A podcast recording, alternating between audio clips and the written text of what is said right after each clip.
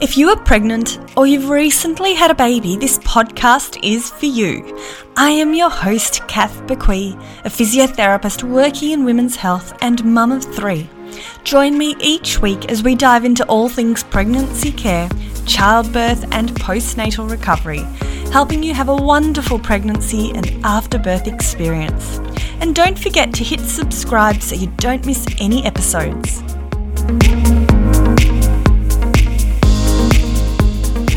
Hi there. Welcome to episode 32 of the FitNest Mama podcast, which is all about recovery after a cesarean birth.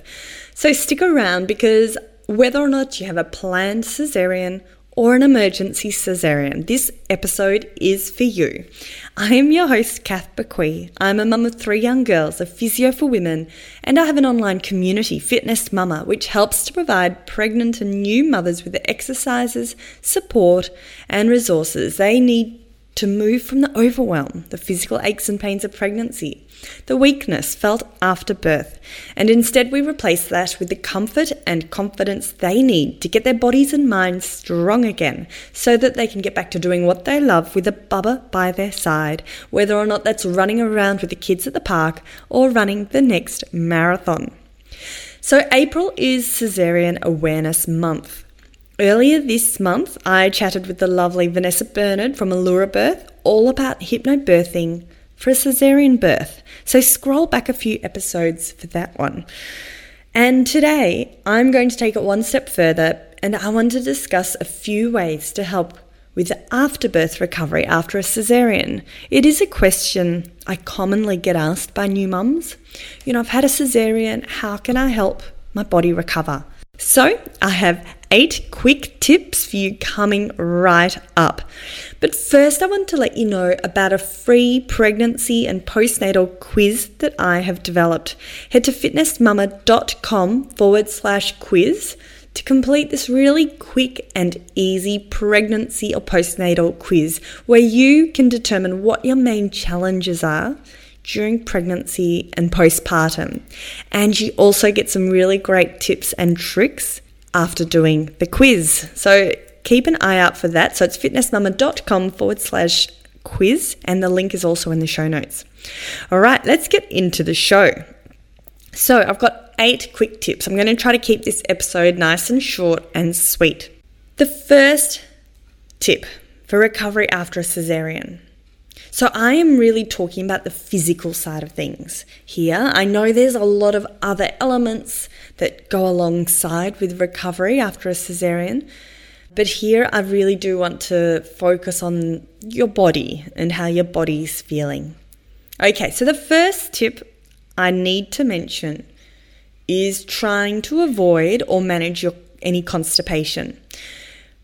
Constipation can be really common after birth including after a cesarean. There's hormonal changes.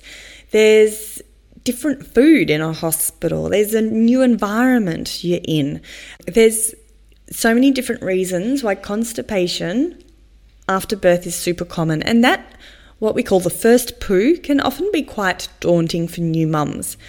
So talk to your healthcare team whether or not you want to be proactive about having stool softeners, have a chat to your doctor and your midwives whether or not that's appropriate for you.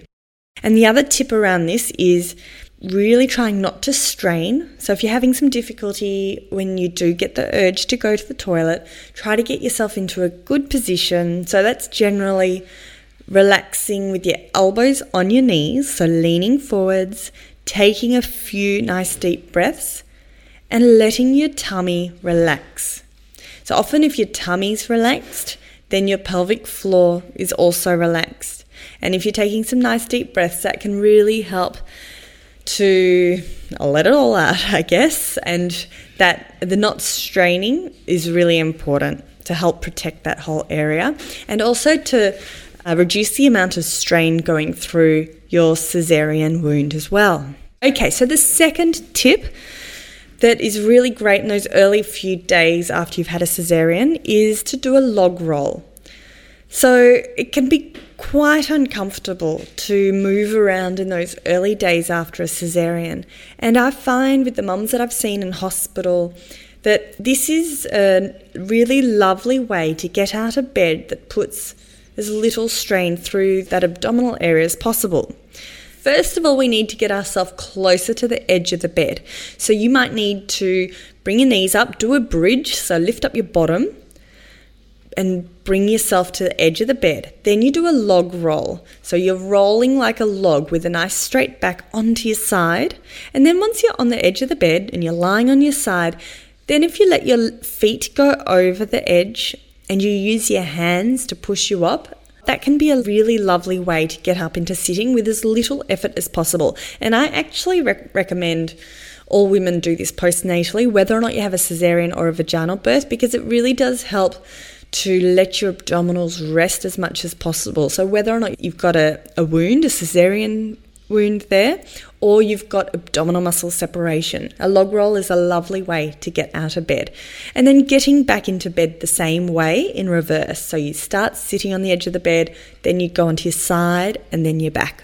Hopefully, that makes sense. It's a very visual thing, and it is pretty tricky to explain on a podcast. Okay, the third tip so we've talked about constipation, we've talked about log rolling. The third tip is to support your wound if you need to cough or laugh or sneeze or any of those sorts of things. So hopefully you could grab a there can be a pillow close by, a nice supportive pillow that you could press gently to your tummy area if you feel like you need to cough or laugh or sneeze. So it's called a supported cough. If you don't have your a pillow close by, you could even use your hands for some gentle support. If you're not sure what I'm talking about here, ask your midwives or your healthcare team, and they will easily be able to show you. But knowing about this beforehand, I think, is really helpful rather than suddenly doing a cough and then it might be uncomfortable or it might not feel good. So, really good to be proactive and know about this before you're in the situation. Okay, fourth tip, which, oh, it, it, I sometimes feel so silly saying this because it's so obvious, but I, I feel it's hard to do. Like, I, I totally get it, but it's rest. And when I say rest, I don't mean lying down all day because I know that's impossible if you're a new mum. You might have a toddler at home as well. Resting can be really challenging. But even if for you this means five minutes of lying down when you can, say five minutes at lunchtime or five minutes in the afternoon, getting a bit of that horizontal rest throughout the day for short bursts, especially when you go home. It's easy to rest in hospital where you're in a small room, there's not much to do, obviously, except for caring for your baby, which is a lot. But when you go home, suddenly there's a whole lot of extra demands that are often on the mum, on you, which hopefully we can get rid of. But if we can get as much rest as possible, even short little bursts of rest here and there, that's amazing. I haven't had a cesarean delivery. I've had three vaginal deliveries, but I've got some really close friends who've had cesarean deliveries, and they always said their best tip to anyone is just to make sure you don't have to cook anything for six weeks and you don't have to do any cleaning for six weeks because for them that means they're resting. They're not having to be up on their feet while they're cleaning or cooking for those six weeks. So, whether or not that means frozen meals or you're eating out or you're calling upon some extra help, whatever that means for you, and that will look different for everyone. No housework, no cooking, six weeks, amazing. But at the very least, five minutes of horizontal rest, so lying down here and there when you can, is great. Okay, we talked about constipation, log rolling, a supported cough, rest. The fifth one that commonly gets asked about is what abdominal support should I use? So, abdominal support, there's so much on the market now. It's it's sometimes a bit overwhelming. So, I'm going to keep it simple, but just knowing that there's lots of different supports, and I don't think there's necessarily one amazing one out there that is better than the other. So I think it's all very much personal preference, it depends on finances, there's lots of things. So, in those early few days when you're in hospital, having, you know, the really common recovery shorts they might be a bit tricky to put on. I generally recommend don't try to put on recovery shorts until the day you go home or you know, at least day five. Around day five, I find is the most well tolerated day to put on the recovery shorts. Any earlier, and it can be a bit of a struggle. So, those first few days, I think abdominal Tubigrip or some sort of belly band. There's a again, there's a lot on the market, so check what's appropriate for you. But I love Tubigrip. It's often available in the hospital system. It depends which hospital you're at, and I think it depends if you're private or public. But it's worth asking the midwife: Is there any abdominal Tubigrip that I can purchase or that I can get? They might have a pharmacy downstairs that sells the Tubigrip and then this might also be something you look at getting when you're still pregnant. So a lot of women's health physio clinics do stock the postnatal Tubigrip.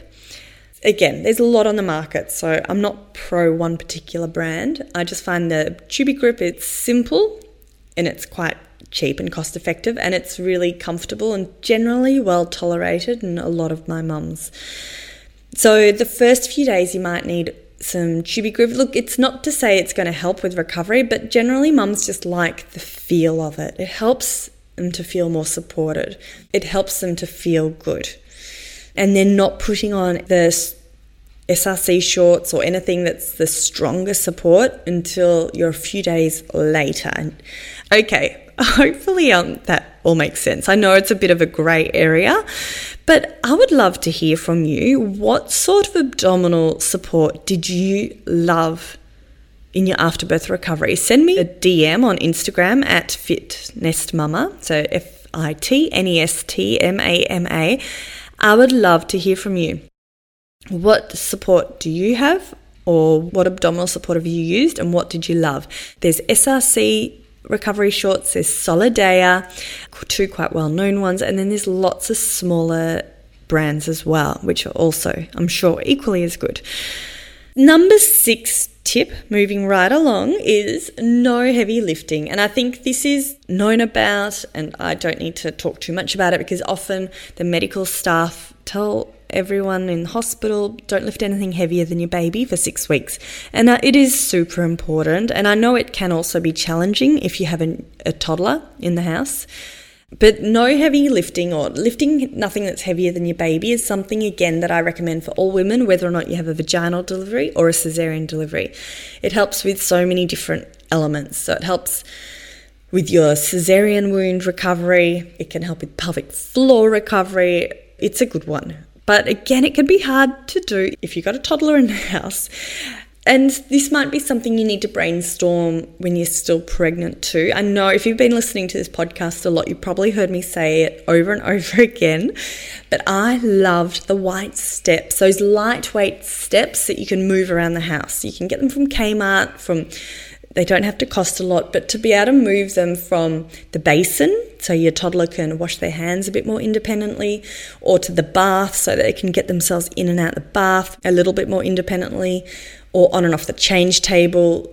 Having some little steps to move around the house from room to room can be really helpful in getting your toddler just to help with that little bit extra so that you're not having to lift them up quite so often.